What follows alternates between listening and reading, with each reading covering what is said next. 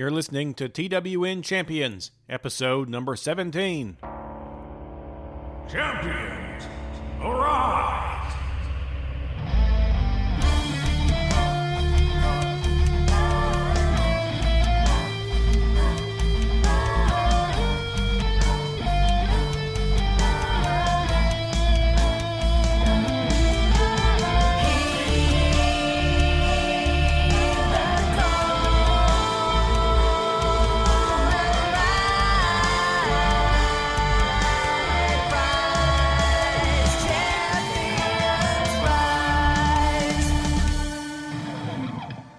Welcome to the Champions Countdown podcast, where we summon heroes from across space and time to populate our intergalactic museum, or something like that. This is episode number 17. I'm Will, and with me is a woman who walks slow but stabs fast. It's Rebecca! Hi. you can hear her coming. Yes, the little song I sing isn't helping. I was going to ask you what's going on this week, but the big day is almost here. The big day is almost here, although Halloween is really about two months. And I think a lot of people, especially maybe people, I, I you know, we have a lot of non-American listeners, which you know, proportionally, which I really appreciate. I do too. I really do appreciate that. I don't know why, and I don't care to know why, because maybe it's just like, check out these morons. but I do, I, from what I understand, I, I, I know that American Halloween is very much like a point of fascination for people in some countries where they don't make a big deal out of Halloween because mm-hmm. it, it is, you know, e- even if it's just movies and TVs, we do make an awfully big deal out of it. And it's fun. And it is like a whole month of Halloween, or two months if you're crazy like us. And the only reason we have to cling to it so tenaciously is because Halloween is the only thing that is stop stopping the tide of Christmas from like coming over because The holiday avalanche. Yeah, we've got 'cause people- Thanksgiving and then and then Christmas, and there's present buying and preparation and travel and work deadlines where you have to get everything in under the wire because everybody's about to take vacation off, and it's everybody else's fault when something ran that wasn't supposed to, and all that kind of good stuff. Will had a hard week at work. also, also important. But I mean, yeah, we have to clean to Halloween because it's like the only thing that's keeping us from having Mm-hmm. Christmas on October the first, where people will be like, "Oh, look, let's turn on the Paul McCartney song that everyone hates." and no, don't, don't.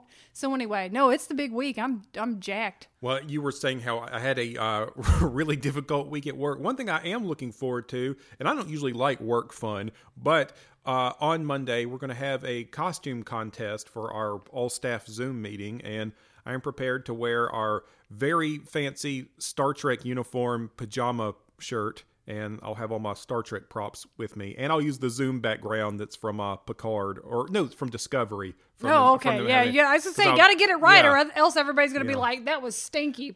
But I have to wear Rebecca's Star Trek uniform because it's uh, in much better shape than mine. Mine looks like I had a hard time on my away mission because I wear it every night. I understand how you can wear such jello stains. You Will is a thick pajama person. Like I, I can't. I'm, I'm a hot sleeper, a hot everything. I'm just running hot all the time. I cannot wear like hot pajamas. so that's why my Star Trek uniform is in better shape. And don't forget, we have the Spock ears. That's wanna- true. If you want to wear those, That's true. it's probably not good for your backstory. But yeah, apparently our city is doing a trick or treat still, which is fine. And I'm going to set up a socially distant trick or treat with some Halloween dudes at a table Mm-hmm. where I can put the little treat bags out for the for the kids so they don't come up on our door and start breathing on us, or vice versa. It's a good way to keep Halloween alive in, in, in a difficult time. Yeah, plague is very Halloween. what a year! Yeah, so we have socially distant Halloween, Halloween costume Zoom call, and then what else this week? This week is the release of our Curdle Holler special. We are having one this year. It's very good. It is written. We're almost done recording. We have to edit. We're going to have some detail for you at the end of the episode about it, but it comes out Halloween Eve Eve. What is that, the 29th? 29. Yes. Uh, and we'll have some detail about it, but it is happening. It's very good. I'm very excited about it. Yes, and I need to not blow my voice out doing this podcast. I still have several voices to record. What are we talking about today? This week, we're counting down our personal favorite takes on the slasher archetype.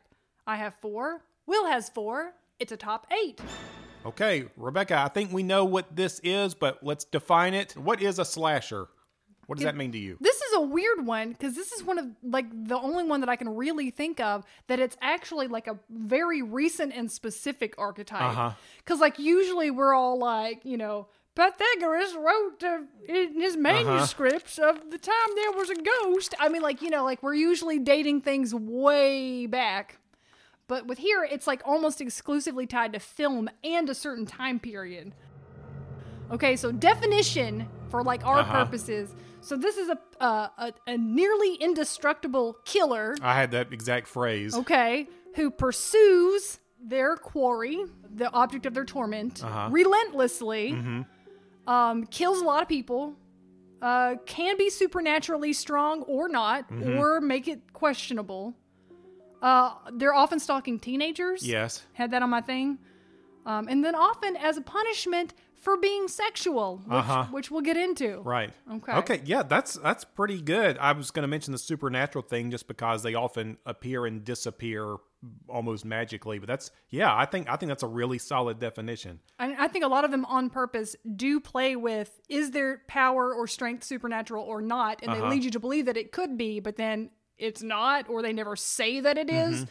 Anyway, so there's like there's some vagueness there. Well, I was going to ask you about uh, defining the genre, but I feel like that definition captures most of it. I think the only addition I would have to that is that in those stories, there's often that uh, final girl, which would be a good champion for us later. Oh but, yeah. but Ooh, put that on the list. I want to do Final yeah, Girl. we will do that. Yeah. So that you know, that's the last teenager left, often the most resilient uh, girl in the in the teen group. And then uh, the point of these movies, I guess, uh, I guess we can wrestle with that a little bit. But I guess it's kind of like the spectacle, like you're getting away with something, nothing censored. The more creative the killings, the better. I mean, that's kind of how people talk about it. Yeah, they they really do occupy a very weird space culturally, and I'm gonna preface this by saying I am not a fan of slasher films. Like, yeah, I'm not. And we Like, found some ones that we like because how they're situated in pop culture more largely, or we found some more modern ones. Sure. We'll, we'll talk about it. We'll have fun with it. But yes, in general, I think we agree. yeah, but yeah, It- like it, doesn't I'm, hold up well in a Uh, lot yeah, of cases I'm if you look watch the movie. I, I'm not super into any film that features a lot of violence against women as a as a trope. Not my favorite, you know. Go figure. And it's never been my favorite kind of horror film ever. Period. Like really, but Man, you we're due for a female uh, slasher.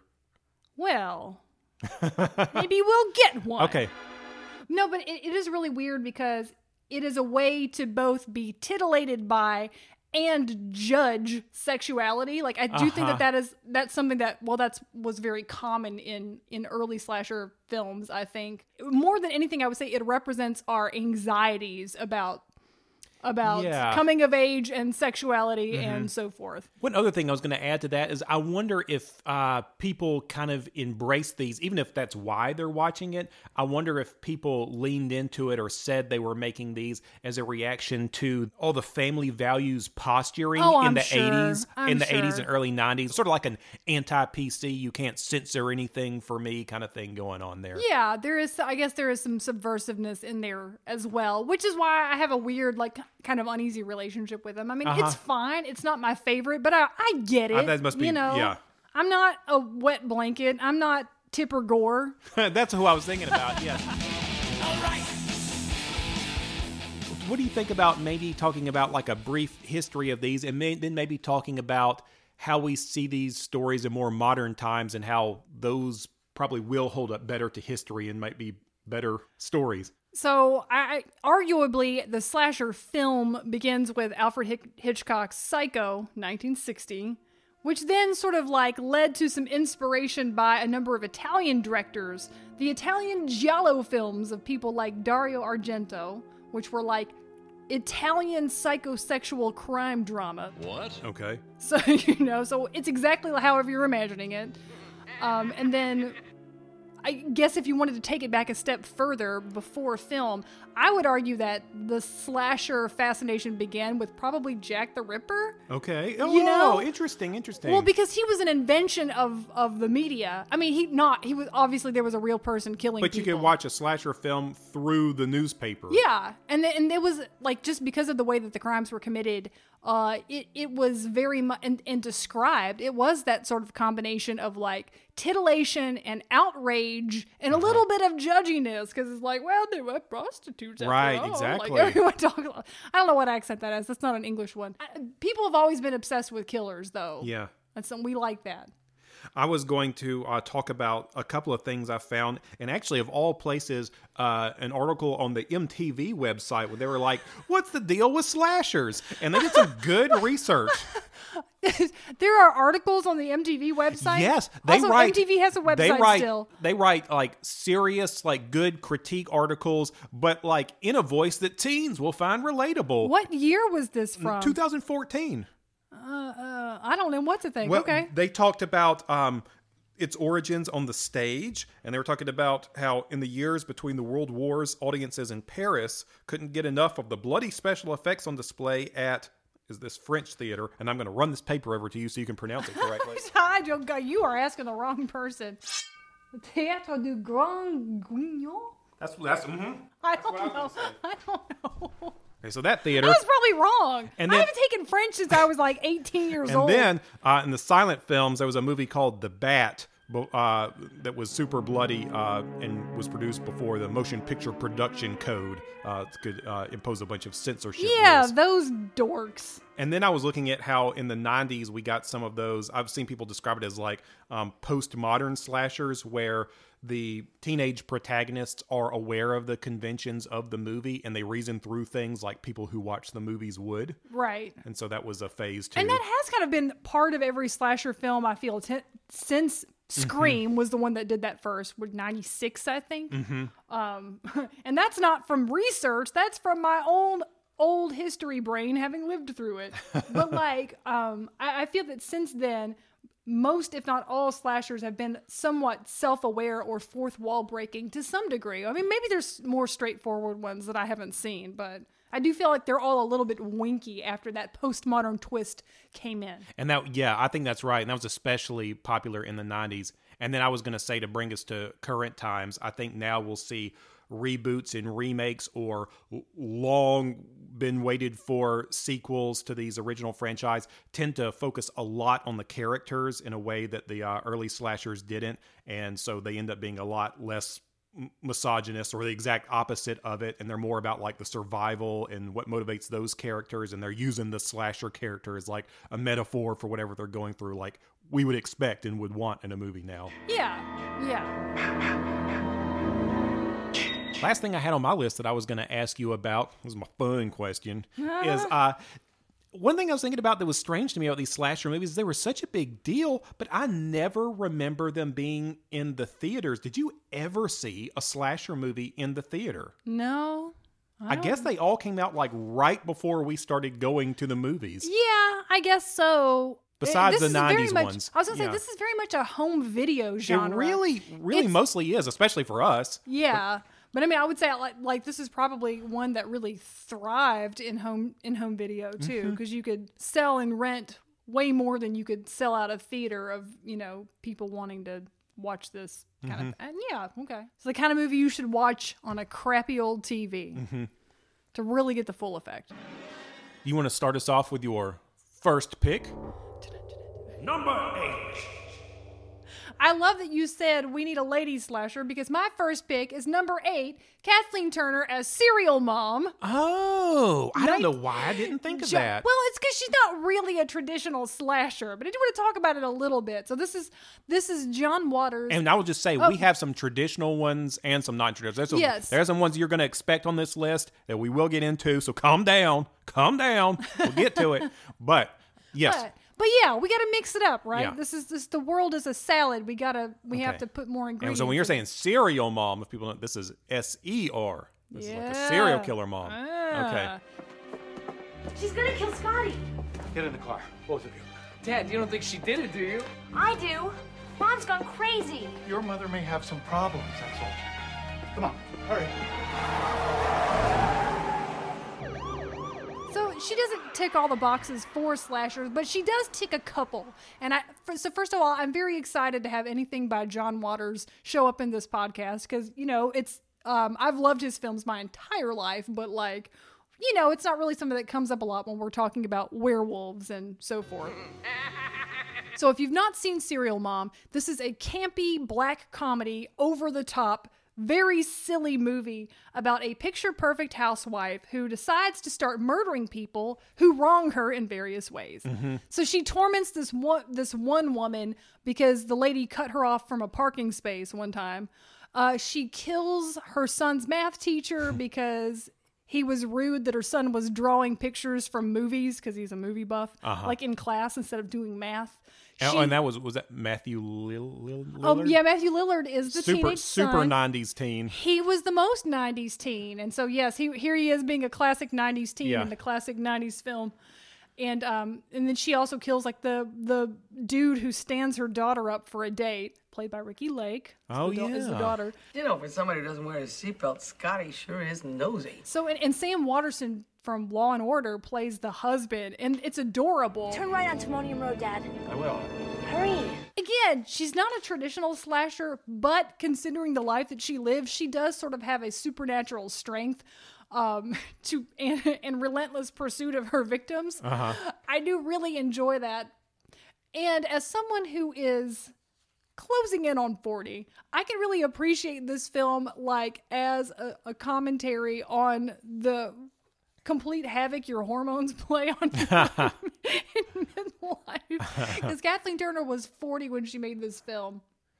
This is also a great movie for 90s decor and like 90s outfits. Uh-huh. Just very charming for that reason, too. If you want to see some good Ivy stencils and kitchens, you should watch Serial Mom because there's a lot of it.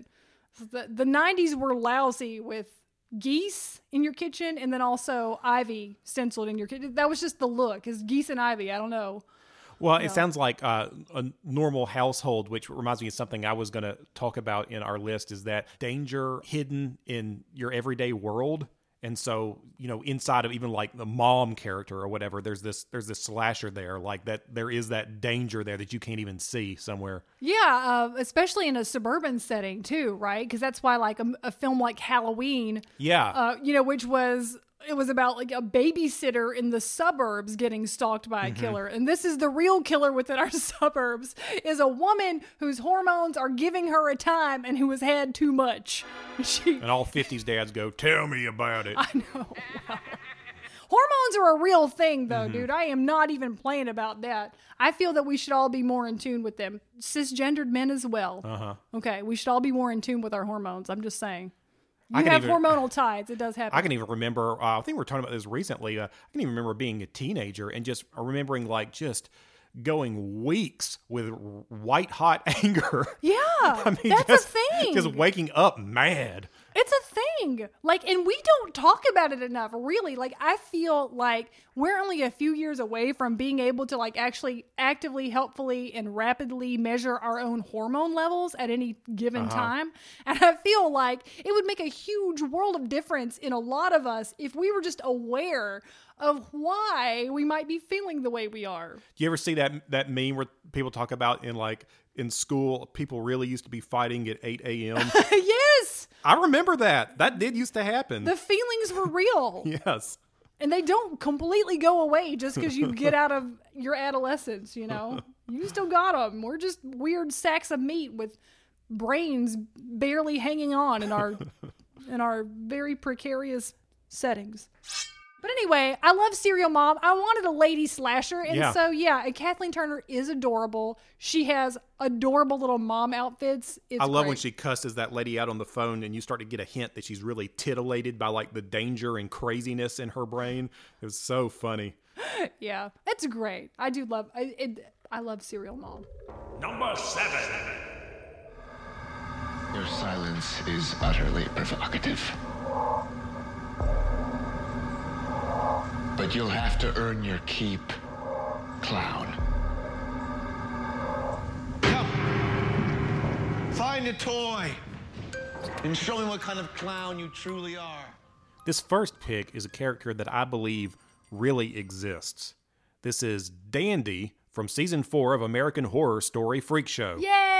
I love Dandy. I knew we were going to fight, fight over some of these a little bit, so I'm glad I got to use Dandy. you can have Dandy. It's Yes. fine. that is fine. This is a more modern one, and it probably helps to set the scene a little bit for him. Uh, he was, like I said, in American Horror Story, and we've talked about that series before, but this is the Ryan Murphy anthology series that follows a different horror story every season, and there's occasionally some continuity between them. I feel like we have varying enthusiasm for the different seasons. Like we feel very strongly that we liked or didn't like certain ones. yes, ones. correct. Uh, the one that season that got me hooked was the first one because it was more of a ghost story, and because that one had Connie Britton, which Will loves him some Connie Britton. I just think we she's haven't great. we haven't got to talk about Connie Britton on this podcast. No, we haven't. Although weirdly enough, we did talk about Connie Britton quite a bit on our Masters of the Universe He-Man podcast. because she should have played Queen Marlena in the movie. She should have. I just love. I love you. I love actors who are good at reacting to things. Like she reacts the way you would really react to stuff, and also she's just like has authentic southern reaction to things and i just like her I love her from friday night lights anyway i love that one but the other season i liked was uh, this one this is season four freak show and mostly because of dandy so dandy mott is a wealthy spoiled only man child who lives in a mansion with his mother he's the descendant of a rich mentally disturbed introvert and we know he has some of that madness because he's been harming animals You ruined my Halloween! You stupid girl! so it helps people have an idea of him in, in their minds if they haven't watched this or haven't watched it in a while. You tell me how you remember what he looks like. Well, so uh, the actor's name is Finn Wittrock, and he's just. Oh, you got- remembered that. I remember that. Well, I remember that because I enjoyed his performance, Me and so I looked for him in credits for other ones. He's I'd be so like, good. Mm-hmm. "Is he going to be in this one?" Because I liked him. He has a su- supremely punchable face, but not in the way that uh, what was that kid everybody hated on Game of Thrones? Joffrey, Uh-huh. not in a Joffrey way, more in a way where like he looks like a big, meaty, overfed toddler Uh huh. someone who has been given everything and yet still wants your lollipop. and he's big and meaty enough to where he could probably take it from you. And that's what he looks like. I don't know what features that translates into, but that. I was gonna say he looks like he should be wearing a sailor suit, even though he's a does. grown man. He does. In the actual show, he has hair that's parted down the middle, like an 1800s rich boy. He has preppy little outfits, and he's got this really strong jaw. And he does have a very strong- handsome. Um, and it's funny because he they really played up the man child thing. Like I, it, He, he looks like a child who has been fed a lot of like liver when they like when you had to be rich to have like organ meats that was like healthy and like they're like my dad just got to be a healthy boy Mm-hmm. and he just looks very well fed if that makes any sense That does make sense. he's a big meaty child is what he looks like Well, at the dinner table, he drinks whiskey out of a nipple bottle. So, uh, so one of the reasons I wanted to pick him is because I love characters that are either fops or spoiled. I just love them. I love when people are so spoiled they don't even know how childish and embarrassing they actually are because they live so much in a bubble, they have no concept that they shouldn't be completely confident in themselves. And he even says out loud several times, I'm great. and it's, it's just so funny and perfect. But the thing about Dandy is he's not just spoiled, he is pathologically spoiled, and he will literally kill you if he doesn't get his way. And I think that's probably the easiest way to describe his personality. But I will talk a little bit about his storyline here. This season was really strange, but his main arc starts with him visiting a local freak show that came to town that he's obsessed with. And because he's rich and a sociopath, he tries to purchase the two-headed woman for 15,000. But when he's denied, he starts pouting. So his mother brings him some demented, clearly serial killer clown named Twisty as a playmate. And that character could have been a pig He- in and of he could have himself. been a pig, It's yeah. a great story. So anyway, Dandy ends up killing someone out of a childish temper tantrum, and then he goes and hunts down this twisted clown and decides to help him with kidnappings and killings. And it sounds really uh, serious and like messed up, and it is, but it's also weirdly funny because every minute Dandy's on screen is hilarious because it's not a subtle cold stalker Norman Bates kind of thing. He is a child in a man's body and he's constantly telling people I'm great or having full-blown toddler meltdowns when he like trips running after somebody or his plan gets spoiled or something like Yeah. that. I hate this house. I hate my life. I mentioned how I think this character is probably real, and he is exaggerated and absurd, but I believe this is the most believable monster type. It is a classic satire because it says something that's true, which is that you can cover up a lot of evil with the trappings of wealth and privilege. Ooh, he said it. I think uh, tons of sociopaths with power um, are like this. Like if you think about anybody who jacks up drug prices, or maybe you're a politician who experiments on cats when you're in medical school, um, which is a real person I don't have to get into. I, I know who I know you talking Yeah, about. but anyway, this is a real thing, I think, and I think this is a really interesting motivation and take on a serial killer. And by making him so absurdly spoiled, spoiled, it was uh, made palatable for us to watch and really enjoyable. Um, and a lot of that probably had to do with the uh, actor himself, but um, uh, I think this was just a, a- a fascinating, great take on the on the slasher. Number six. Okay, my number six pick is Family of Doppelgangers, Us, Oh, 2019, the Jordan Peele film. There's a family in our driveway. It's probably the neighbors. But y'all scared of a family? Hi, can I help you? Zora, put your shoes on. If you want to get crazy, we can get crazy. I wanted to rank this higher, but it's a new film, so I feel like you gotta kind of like let it settle in, Uh-huh. you know. so our classics are out there. Our Still classics are here. Still no, they're calm. here. They're on the countdown. They're on the countdown. So this also, since this is a, a relatively new film, I'm not gonna like spoil the plot, and I'm just gonna kind of try to talk around what I what makes this good because I think if you haven't seen it, you should watch Uh-huh. It's really good. And the thing is, like, I think you might not be expecting this if you haven't seen it. This is really a popcorn slasher. Uh huh.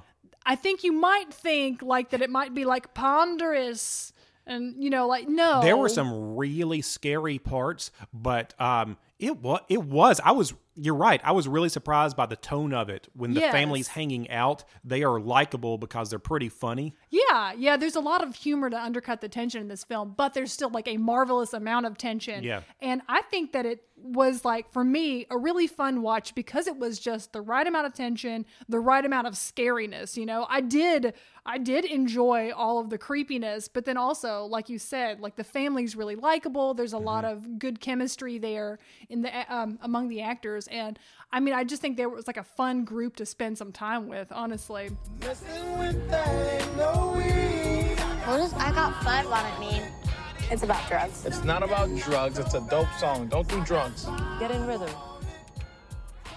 I'm gonna try to just say this without like giving away even too much of the plot because I, I really do think you should watch it if you've not seen it. But basically, what happens is there is a family who um, is on a cabin weekend, and um, they are suddenly confronted and stalked by a group of four doppelgangers. Um, standing in the driveway who look just like them except evil and are intent on stalking and killing them. And then way more happens for a lot more reasons but um everything like i think they really really nail the slasher trope there because the character design is great you know Yeah. everyone wears these creepy red jumpsuits and they're carrying these old-timey scissors you know it's just like a really iconic look like, And what and that is "Hmm." such a, a big part of the your serial killer look. You know, if you want something iconic, a lot of it has to do with what weapon you use. Yeah. And um, you, I mean, we'll get into who has which weapons as we go, but scissors was such an iconic choice that we haven't seen before, and it was really great because it is symbolic in the movie. and uh, yeah. I just love that. I think it's so cool. And that was really fun too, because like I think I even remember that Jordan Peele said something to this effect of like when they made those character creation, like when they made the designs, he thought about people wanting to dress like this, these characters for Halloween. You know, like how like what a cool thing that that That's would cool. be. You know, and um, it is. It's those two elements. It's a jumpsuit and a pair of scissors. It's like, bam, I know who you are. like.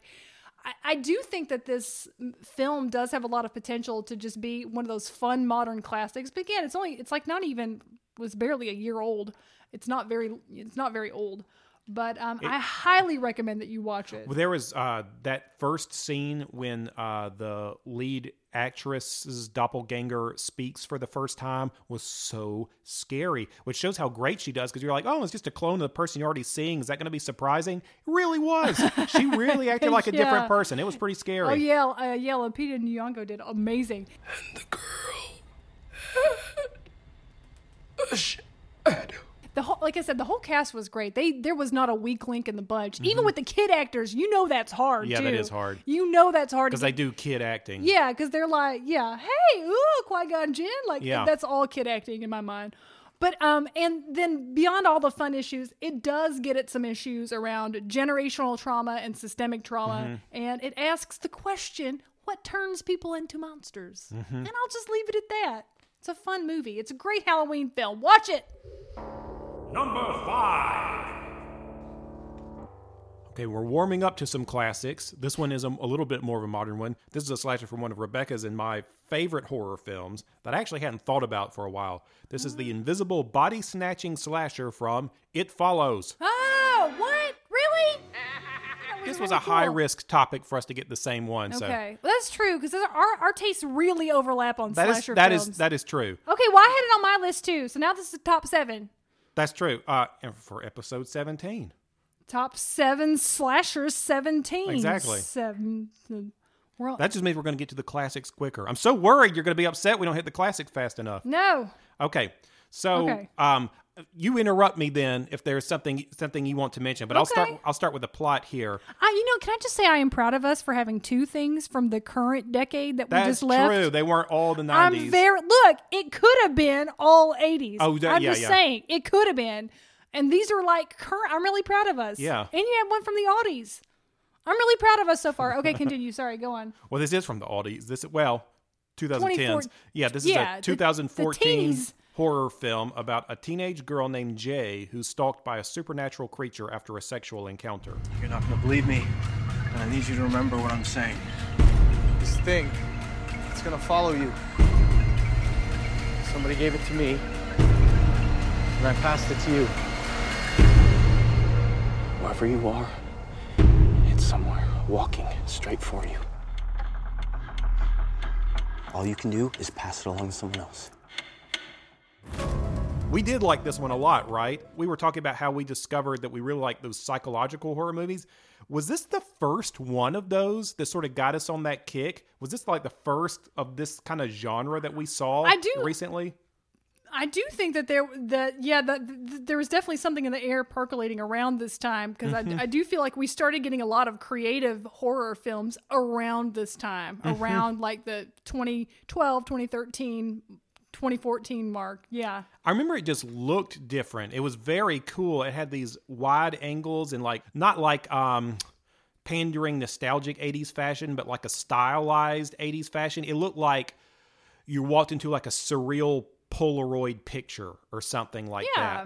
that. Um Yeah, it did have a good visual style and it was really stylized. I remember they had like technology that people didn't really have, like their their cell phones. They had cell phones, for example, Yeah. but they looked like what one might have looked like if a cell phone were like an 80s Oh, yeah. Polly Pocket accessory. That was really clever. I Yeah. remember that. I liked that. It was kind of its own world. It was, well, that's a good point too, because the director purposefully has been vague about this movie because he wanted it to stay surreal, because he wanted it to feel like a nightmare that you just couldn't really end. And so he didn't want to like uh, draw all the boundaries of the world for you. Right, because then he knows he's going to get stymied by my my rule, which is just go to Walmart. Yes, But right, it- exactly. But my rule, it wouldn't work. Yes, it follows. That's the cool thing about about this one. We kind of needed a way to update the haunted movie story because of cell phones and because we are a lot more mobile now. Now, so I guess it is a good time to talk about the rules. Do you remember? Do you remember the rule for um how the entity stalks people? So, if you have sexual relations with someone who has the curse, Mhm. then they pass the curse on to you. And what will happen is the entity will start to slowly and ponderously, but inevitably, without fail, and very relentlessly did I already say relentlessly? Stalk you until you're dead. Yes. And if it kills you, it reverts back to the last person who had it. Yeah. The only way you can get rid of it is by having sex with someone else to pass it on to someone else that somehow will also outrun it. I don't know. It's very complicated. Anyway, If it kills her, it gets me and goes straight down the line to whoever started it. And the, if nothing else, I think the thing that you remember from the movie is what it looks like when it's stalking you, because it's all about paranoia, because it can take uh, the body of anybody you know. So a lot of the times, the people who are cursed by it are always just watching to see is there anybody in this crowd who's just slowly walking toward me? yeah, who And- just looks a little bit out of place. like you're having a picnic and you see somebody from a distance just kind of walking in your direction and it might be them because they might not start sprinting till they get very close um, and it might be somebody you know uh, and it might be a complete stranger like in, and i remember there's a scene like at the beginning in like a movie theater and the person's like have you seen that person before you know that kind of thing Oh yeah, yeah. Oh, this was fantastic for mood and tension. I really did enjoy that about this film. the director said he got the idea from anxiety dreams about being followed and it happened around the time of his parents divorce and so he thought maybe it had something to do with that but ever since then he had started having all these weird anxiety dreams about about just some sort of tension he couldn't shake that that they just just kept following him so I was going to ask you to talk about some of the things I remember you talking about when we watched the movie. I don't know if you'll remember them now. I probably won't, but, I but I expect to be astounded by my brilliance. You were just talking about uh, like imprinting uh, trauma on people, and I remember when we were watching this, you were talking about how even though this is clearly has something steeped in like STD transfer or something like that, it also has to do with like conferring trauma onto other people, maybe like maybe like pass passing it along. Uh, Yeah. Oh, that was good past me. I had forgotten that. And goes straight down the line to whoever started it. If you view films through a lens of trauma, you will really be enriched and enlightened by it's it. It's a thing we don't think about It because is. you're high functioning, but everybody had something Oh, happen yeah. to them that may even seem sort of trite to other people, but really colors how you act Yeah, and what gets you worked up. I was gonna say your brain can't tell the difference. That's exactly right. it doesn't know. And so maybe uh, something, maybe trauma was passed on to you, or maybe you passed it on to someone else, uh, like in this movie. And if the horror is inside people you know or don't suspect, uh, you're going to be paranoid because this trauma could be passed from people you love, and you may not see that it's happening. Yeah. And you may be doing it to people you love because you have some sort of codependent relationship, and it's not clear to you you're doing it. It could look like someone you know, or it could be a stranger in a crowd. Whatever helps it get close to you. Yeah. Yeah, this was a good movie. Yes. I need to I need to watch it again. Yes. Yeah, no, like and just the only thing to add to that is um I would say that earlier because I have to read the thing that I prepared because I'm Yes. do it too. This maybe this should have been number one then if whatever. It's fine. Um so you know earlier slasher movies were like the morality play in a way like in that you will be punished for behaving like an adult because that's all we knew how to do with all of our sexual repression and all of our anxiety around coming of age. Mm-hmm. This movie is an update and culturally it's saying something different now. Sexually coming of age is just like one of many ways you might mark that transition into adulthood. Mm-hmm. And that transition is not marked by something big, is the thing of it. Like, it's just this adulthood. If you had to describe it to like a younger person, it's a lot of it is just maybe a feeling of dread that always threatens to catch up with you. Uh-huh. You know, there's not ever like any pomp and circumstance about suddenly you're responsible for things. It's just that gradually you realize that you are. And like, you know, maybe it's the kind of dread of like, okay, am I doing the right thing with my life? Yeah. Like, am I happy? Am I, you know, in the right place? Am I around the right people?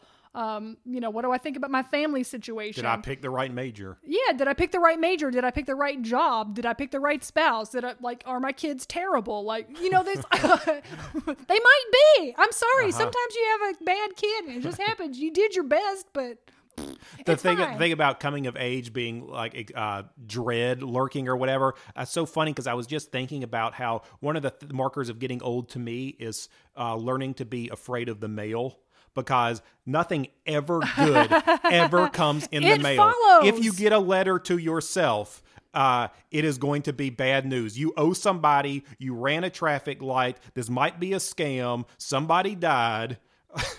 It's true. It, the mailman it follows. and You're then- right. and If the then- mail- and then he knocks on the door, and the dog thinks he's gonna Yes. die.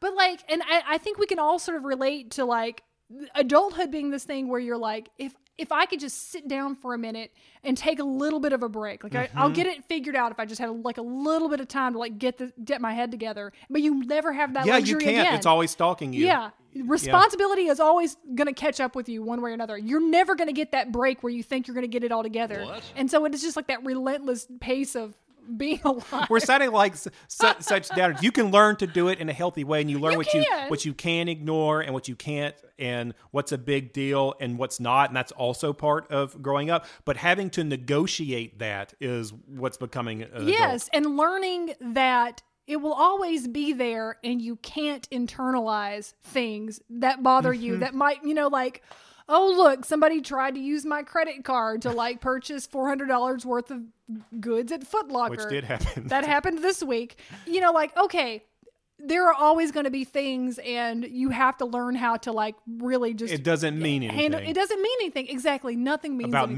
me or the pattern of my life or anything. yeah it just stuff happens Yes. and and it follows watch that movie Number three.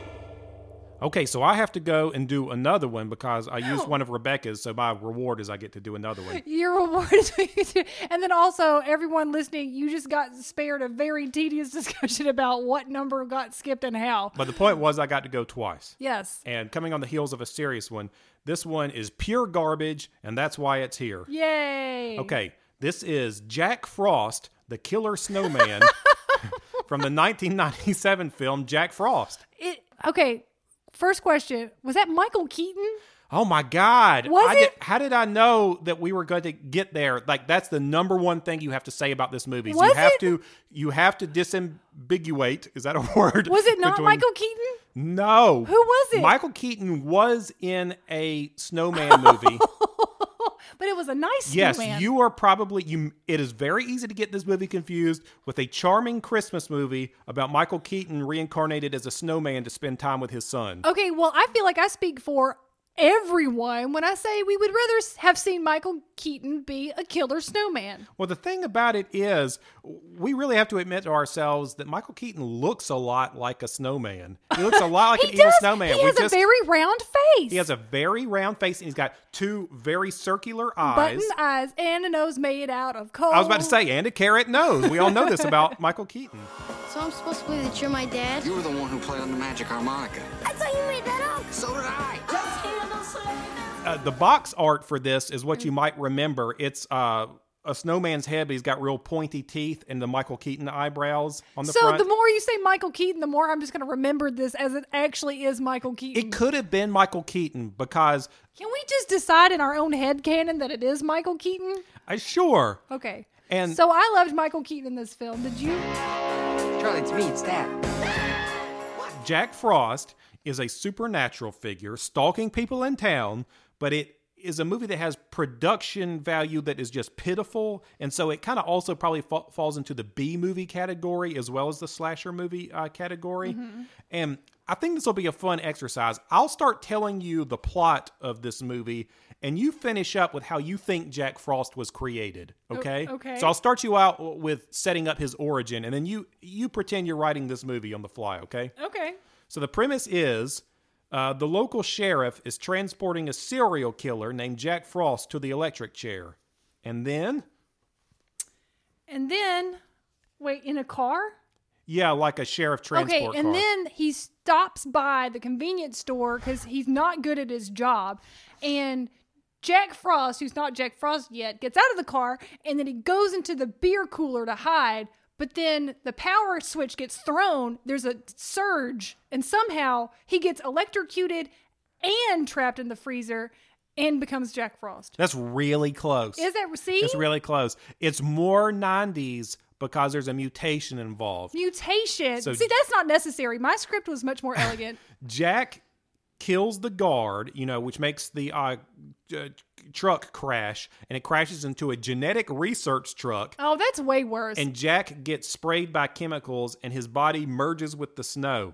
This is gonna hurt. Mutations were a big deal in the 90s. We had I to have a mutation. so. Uh, and fun fact here, you know how we're always on the lookout for obscure Star Trek actors? The human Jack Frost is played by Scott MacDonald, who was the reptilian commander from Star Trek Enterprise, one of the Xindi that we mentioned in the reptile in the uh, Uh, he's got a page on the wiki, but Yes. no one remembers him otherwise. Okay, so then a while later, uh, the sheriff remembers Jack Frost's threat of revenge, and these weird murders start happening, including a hilarious one with a bully and a snow sled. And uh, he his head gets cut off and is very funny. I didn't do it. Holy moly, Ryan killed Billy! So does he kill bad people, and so he's a good guy? Yeah, he's well, no, no, no, no, he's a bad guy. He oh, starts he killing just kills everybody, in everybody. town. The bully just happened to get it, Oh, okay. and he's kind of like a wise guy. Oh, li- que sera, sera. like stupid funny like Freddy. He'll say like, "I only asked you for a smoke" and stuff like that.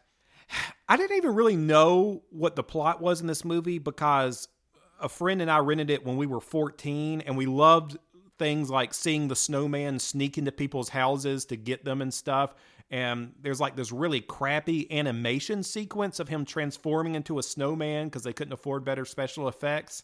Um, I love the thought that they even thought that the snowman needed to be stealthy. Like, why is that a skill set a snowman killer Well, that was funny. There's this there's this shot of him like lurking behind a lady's uh, sofa, just standing in her living room like she didn't see him. If he could have just been calm and patient and stayed outside, he could have gone to the middle of the town square for the Christmas parade and like started killing everybody because nobody suspects the snowman. That's right. Remember that at Rebecca's trial of the snowman killings. We don't even know how the movie. We didn't even know how the movie ended because even at 14, we watched about half of it. and We were like, "I've seen enough. I get it. I know. I know what's going to happen."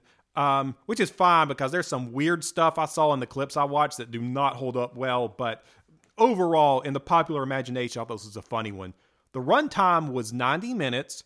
The director said the Campbell's Soup Let It Snow ad, which also featured a snowman, had three times the budget of his movie. That is hilarious. I remember that commercial well. It has 7% on Rotten Tomatoes. if do y'all remember that's the one where the little boy is a snowman and he comes in from outside and then he eats Campbell's soup and then he melts into a boy because it was cold. Get Oh. it? Oh, yeah. I, I totally forgot about that. I just liked the joke. That's funny. It was a pretty good um, animation, I will say. It So makes sense. This one is totally stupid, but I wanted to pick it because I think it perfectly represents renting those disposable B movies from the video store based completely on the video on the uh, box art and then convincing your parents or somebody else's parents to rent some rated R stuff because they are just tired of dealing with you and they're supposed to have a weekend off by uh, letting you have somebody spend the night. oh, a classic. Number two. Well, now we're all the way up to number two. Yeah. Which I'm going to say so you remember. Okay, which- but don't talk twice as long. I, I, the point is, I'm supposed to just go twice. All right. I couldn't rank him any lower. We got our boy Freddy. Yeah. Freddy Krueger. Mhm. Nightmare on Elm Street. Who are you?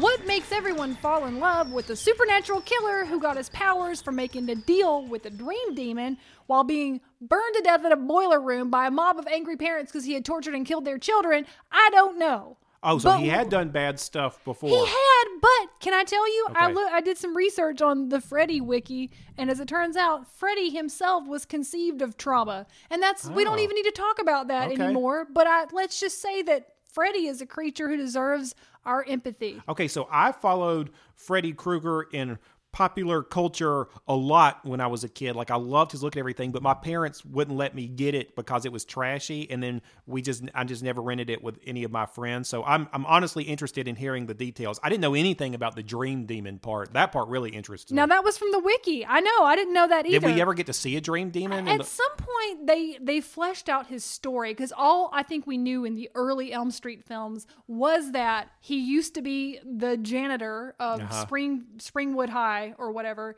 and um, he tortured and killed children Uh-huh. in the boiler room, right?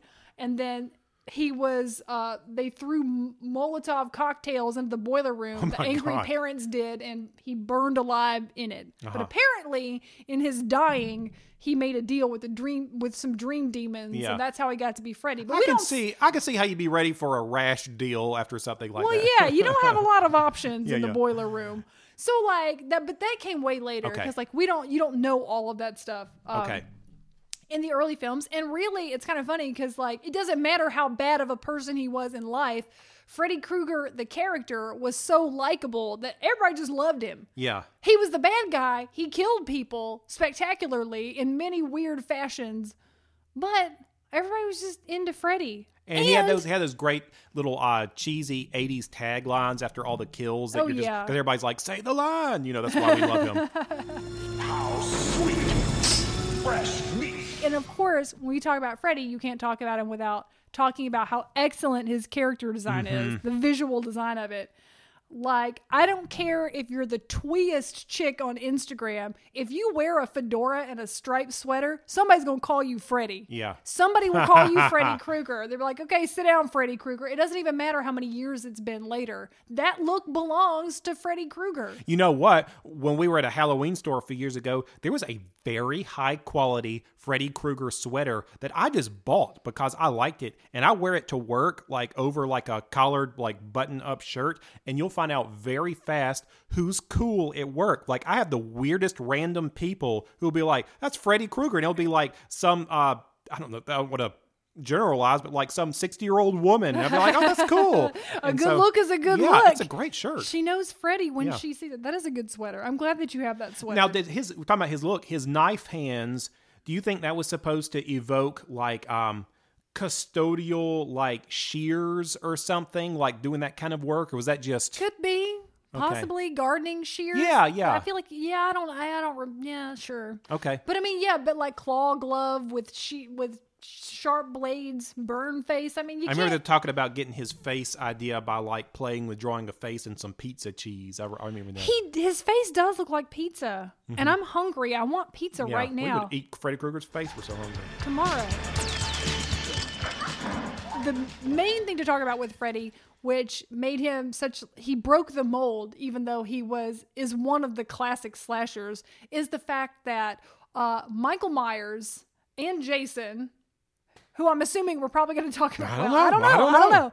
So Michael Myers and Jason both have these like unreadable, inscrutable faces. Mm-hmm. But Freddy, on the other hand, you're seeing his whole rainbow of emotions just play across his weird. Uh-huh. Oh, so we can identify with him in a way we can't. Exactly. You know, and we know and we know he's supernatural. Yeah, and he is absolutely supernatural. And like, what's to identify with Michael Myers? Because I have to say, the Halloween films have never been a favorite of mine. Yeah, and I know that was sort of there was sort of like the grandfather of the modern slashers, and there's uh, a lot to be said for it, including the score and everything. But same, I just never got behind it as much. yeah. It's And- like it's like um, Jason without as much good uh, comic book character design, I guess. Yeah. I- I- but you know, we have to mention all the Star Trek mentions, you know. But but he did have the William Shatner mask, so there is that for him. Well, yes, William Shatner is the true monster.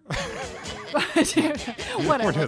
I'm, I'm, sure, I'm sure he's fine. I mean, he, he's not. No, he's. I hear he's rude. Anyway, um, but yeah, you just can't beat that sense of glee that Freddy brings to his killing, Uh-huh. and that, that again, like I said, that kind of joie de vivre is just really. That's how I want to live my life.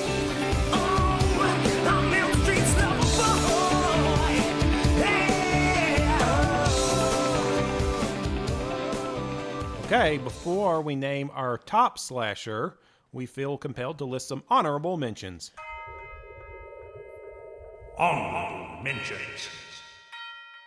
The only one I have to add to this list, but I feel I can't, you know, it, because we've talked about it before um, in the insects episode. It was, of course, Candyman. Yeah. Yeah. He's a great one. He's a he's a classic, really good slasher, but we we we gave him his due homage. I, I feel so. Mm-hmm. Are we are the new one hadn't come out yet, right? We're getting a new one, right? Yeah, I think we are still getting a new one. yeah, I a Jordan Peele produced one or I, I feel if the production situation ever gets under control. yeah, that should be good.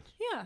Um, that that's the only one you were going to add. Yep. Okay, I was going to do I was to do uh, Child's Play, Chucky. Oh yeah, yeah. I gotta have Chucky. I mean that's funny, and uh, and also the doctor from Deadwood is Brad his voice. Dourif, He's yeah. so good. Um, and then you know ones you would think we would want to mention like Scream, which I did see in the theater, the first two. That was fun. Yeah. Um, Michael Myers, uh, the Psycho guy, Norman Bates, and then I know what you did last summer, which I never saw, but he has a hook. That's a good uh, good character design. yeah. I never saw that either.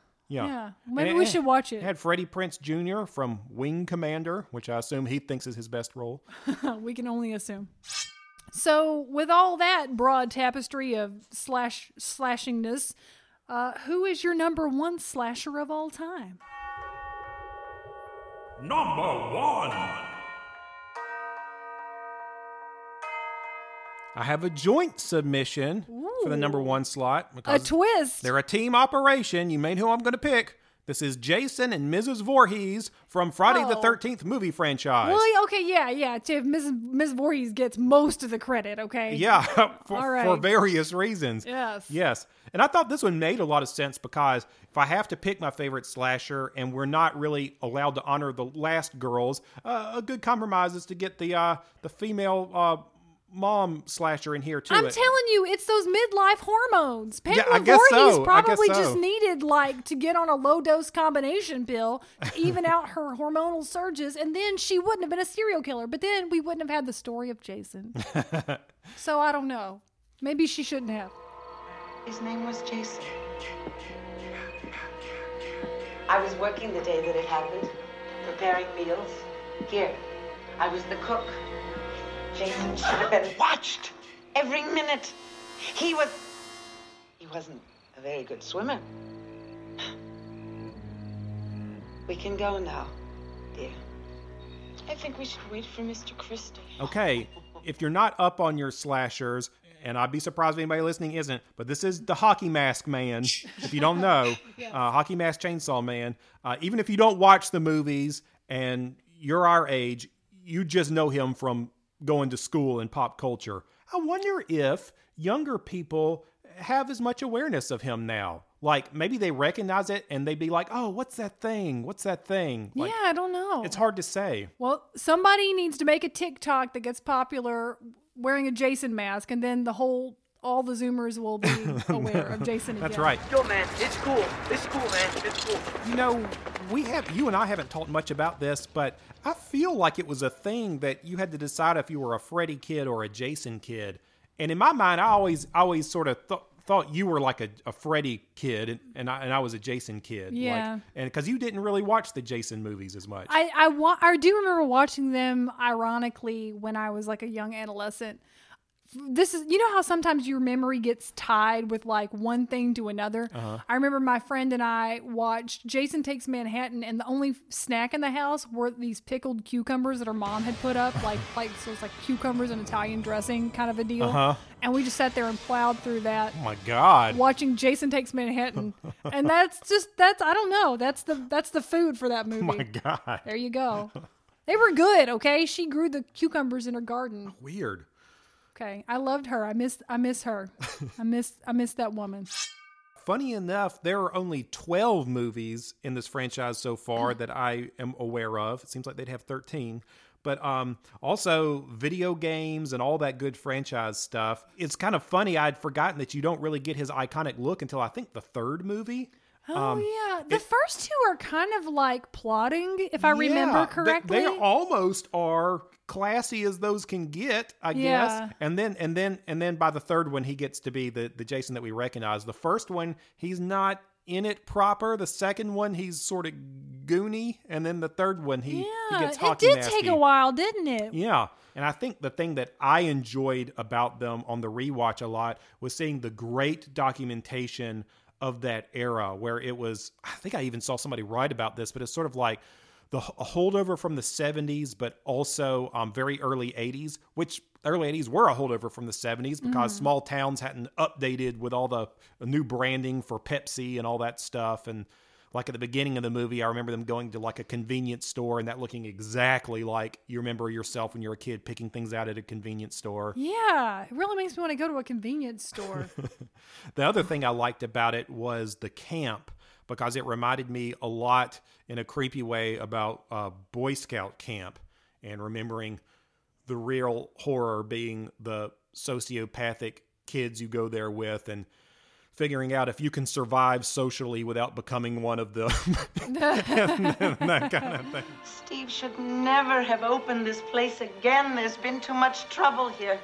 But it looked just like the old campsite that we went to because they didn't update anything. And yeah, that was, just some it was fun to see. real rustic wooden buildings and canoes that were okay. Yeah, yeah, definitely, definitely.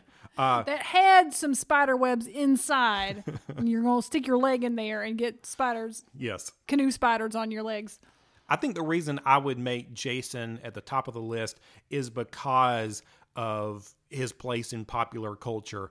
Um, because Well, he- and I would say because of Ms., the Mrs. Voorhees connection too. yeah, I, I think that that does make him more powerful. I guess that's true. Yeah, he has a he has a more fun motivation. I I don't know why I'm hesitant to spoil these, but I feel like some people may not have seen it. And the first one has a really good little uh, twist in it where you get to understand the relationship between uh, Ms. Voorhees and Jason. It's Halloween week. You should go watch Friday the Thirteenth. and even when Ms. Voorhees goes away, part of her remains, and that's fun also. That is also fun. Yeah, she's great. Okay, our Star Trek uh, watch. Guess what? In the remake of uh, Friday the Thirteenth, which I think was like 2009, the lady who played Ms. Voorhees was Nana Visitor from uh, Deep Space Nine. That's pretty funny. Uh, uh, Major Kira, which I thought was so funny. Um, but I was going to talk about how like how pervasive he was in popular culture uh, because he was like in that. I remember he was in that weird Genesis game, Kid Chameleon, where you just uh, get a hockey mask and a chainsaw. That was like okay. He was almost like public domain as soon as he came out. Oh yeah. Um, and then also there was a Final Fantasy video game, whatever the one was on Super Nintendo, where in the clock tower you can get a hockey mat, you get a hockey mask and a chainsaw as like a, a secret move set for one of the guys, and that was just crazy to me. They snuck that in there. How do you feel about genre crossovers for that? Like if something's already trashy, is that okay? like Freddy versus Jason or whatever. Exactly. Is Freddy versus Jason okay? Can we do that? Do we want to see those worlds mix? Is I that okay? don't. Is that like Jem and the Holograms Barbie playing with Barbie brand Barbie? Yeah, that's not gonna work. It's it's just not. It's not the same world. See, I mean, the trashiness isn't the thing that makes it not work for me. Okay. It's more just like it's a different world. Okay. I don't know. The Jason universe and the Freddy universe, I feel like are not the same universe. Well, you got me wanting to think about their universes a lot when you were talking about him making a deal with that Dream Demon. Because when I was looking at the later movies, I saw like I remembered about all the Jason Goes to Hell and Jason in Space and stuff. And I kind of want to see those because I, I want to see the Jason Goes to Hell because it looked kind of like um more like fantasy stuff. I saw demons and things. I was like, I want to see that kind of stuff. Like, I might want to see that. Well, it sounds like we know what you're gonna watch this week I on the so. week of Halloween. I guess so. I mean, maybe we should wrap up this pick if I'm just randomly listing movies I'd like to watch. Well, it's movies that everyone should watch. Yeah. So everybody this week, let's all go watch Jason Goes to Hell. okay. Okay, that's your assignment.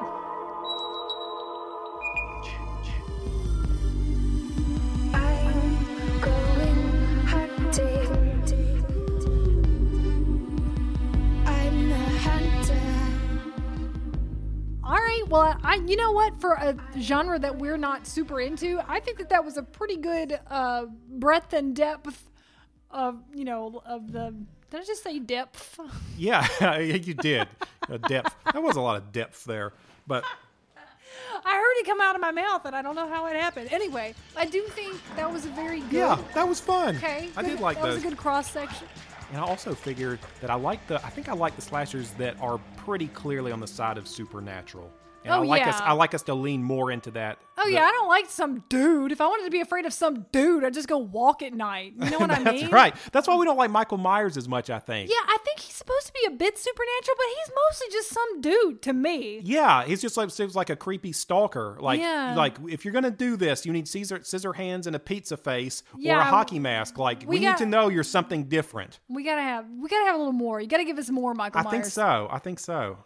And and you know, like we say, if you have thoughts about this list or want to, you know, you want to tell us about your own slashers, you can email us at rumors at thewizardsnightshirt.com or talk to us on social media.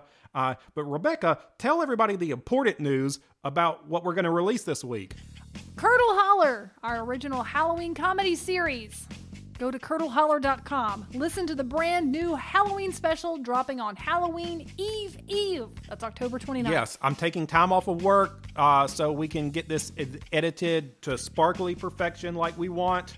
And it's going to be really good. Uh, and we were thinking this is probably a really good one um, to jump onto, but we uh, we also have a lot in there to reward you if you've been listening you've to the previous in the seasons. past. I did want to write with an eye for, you know, like if you haven't watched or sorry, if you haven't listened to the previous episodes, Mhm. I do think that you could hang on, Yeah. you know, to this one. So this is a fun on one. in. This was a really funny one. I'm, I'm, I'm eager to release it. It'll be good. yeah. Okay. Well, thanks for listening.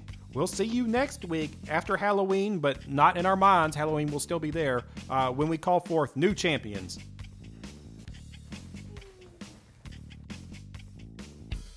The legends they tell of a hero facing down fears and cutting down foes.